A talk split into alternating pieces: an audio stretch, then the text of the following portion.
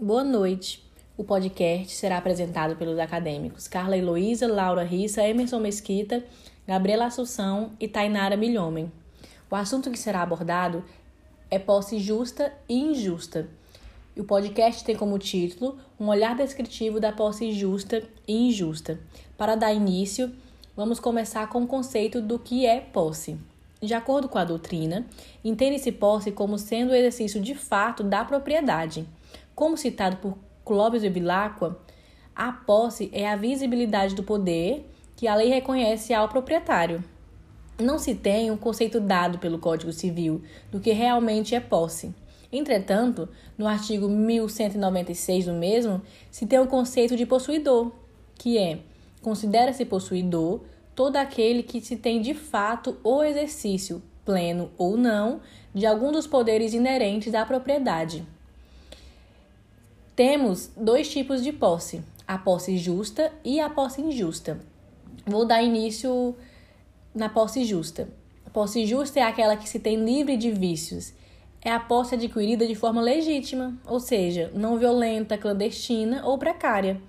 Assim como afirma o artigo 1200 do Código Civil, é justa a posse que não for violenta, clandestina ou precária.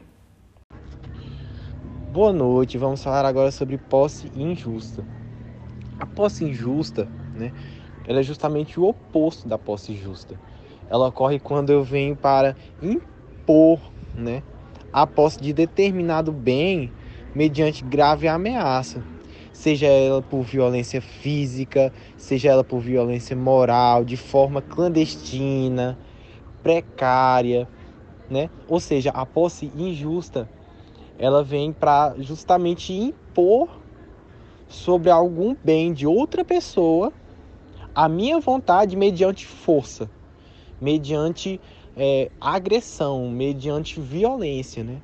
A posse injusta ela tem como sua fundamentação o artigo 1200 do Código Civil. As aplicações de posse justa e injusta. O estudo de direito das coisas é realmente um estudo fascinante.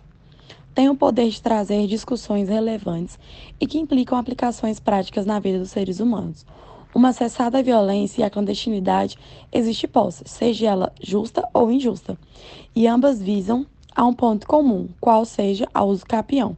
Diante disso, analisa-se qual seria realmente a diferença substancial entre elas.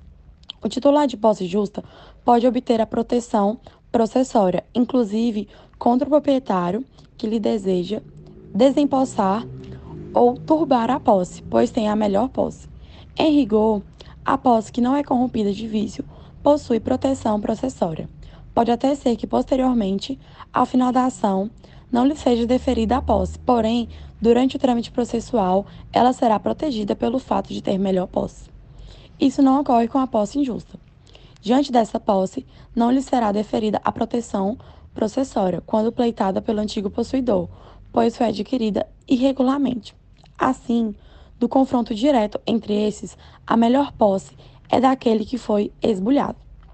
Contudo, perante terceiros, que não o antigo possuidor, a proteção processória será deferida por o atual possuidor ter posse justa. Tal orientação ressalta a importância da melhor posse, tanto enfatizada pelo Código Civil de 1916, que conjugada com a posse justa, garante a efetivação dos interditos processórios. Dessa feita, a posse justa ou injusta, desde que ambos sejam posse end uso capione, se mostra de menor importância, pois para a aquisição originária da propriedade por esse instituto, basta tão somente posse.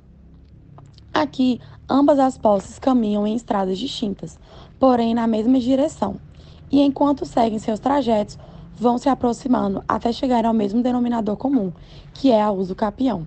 Nessa linha, a posse injusta que possui seu vício na origem, com a consumação dos requisitos da uso capião, passa a ser posse justa, pois a prescrição aquisitiva é modo originário de adquirir a propriedade, sanando qualquer vício que a acompanhe.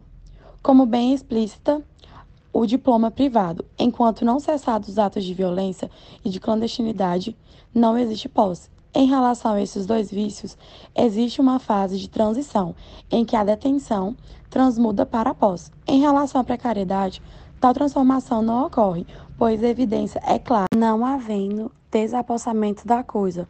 O que se vê efetivamente é a alteração do ânimo do sujeito, que já possuía a coisa consigo. Está-se diante, assim, de um sujeito que tinha a posse justa e que, tendo em vista a alteração de sua intenção subjetiva pela recusa em devolver a coisa, passa a ter posse injusta, enquanto os vícios da violência e da clandestinidade se manifestam no momento da aquisição da posse. O vício da precariedade surge no final dela. Vamos abordar agora a posse justa e injusta na prática, através do dia a dia para que nossas noções fiquem ainda mais claras. Como já dito anteriormente, posse justa é aquela que não foi obtida de forma clandestina ou precária. Logo, essa forma de posse geralmente é adquirida de forma legal.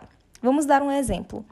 Ana compra uma propriedade, uma casa, de Maria, a quem lhe fez a transmissão da propriedade em cartório de registro imobiliário.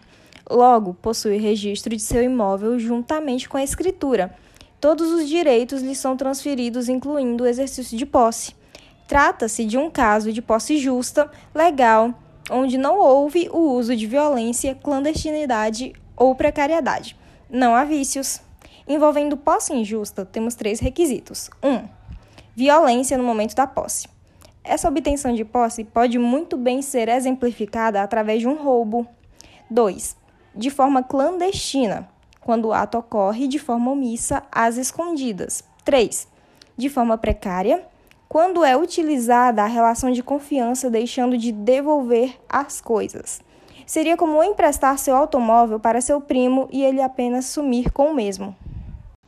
O artigo 1200 conceitua a posse justa como sendo a posse que não é violenta, clandestina ou precária. Por essa disposição, chega-se ao conceito de posse injusta, sendo aquela que é adquirida de forma violenta, clandestina ou precária. São duas teorias que tentam explicar o instituto possessório, o fato que há conflito gerado pela teoria objetiva. Com tudo isso, tem sido a minúcia sobre esse tema extremamente teórico, chega-se a clarear a explicação dos institutos da posse, não restando qualquer dúvida acerca da sua justiça ou injustiça. A discussão da posse e domínio são muitas vezes envolvendo prioridade imensurável de forma adquirida como fruto de muito esforço e dedicação. Às vezes trata-se de uma pequena casinha, mas que tem uma grande importância e que se levou a vida inteira para adquirir. E em um piscar de olho tudo pode se perder. E diante dessa realidade social que asola os brasileiros, que o juiz deve dar a especial atenção para esse instituto, refletindo sobre ele e dedicando-se ao estudo da posse e prioridade de suas aplicações prática e teórica. Só dessa maneira é que se pode restaurar a esperança do cidadão no judiciário. Com essa fala, eu encerro o podcast sobre posse justa e injusta e muito obrigada pela atenção. Boa noite.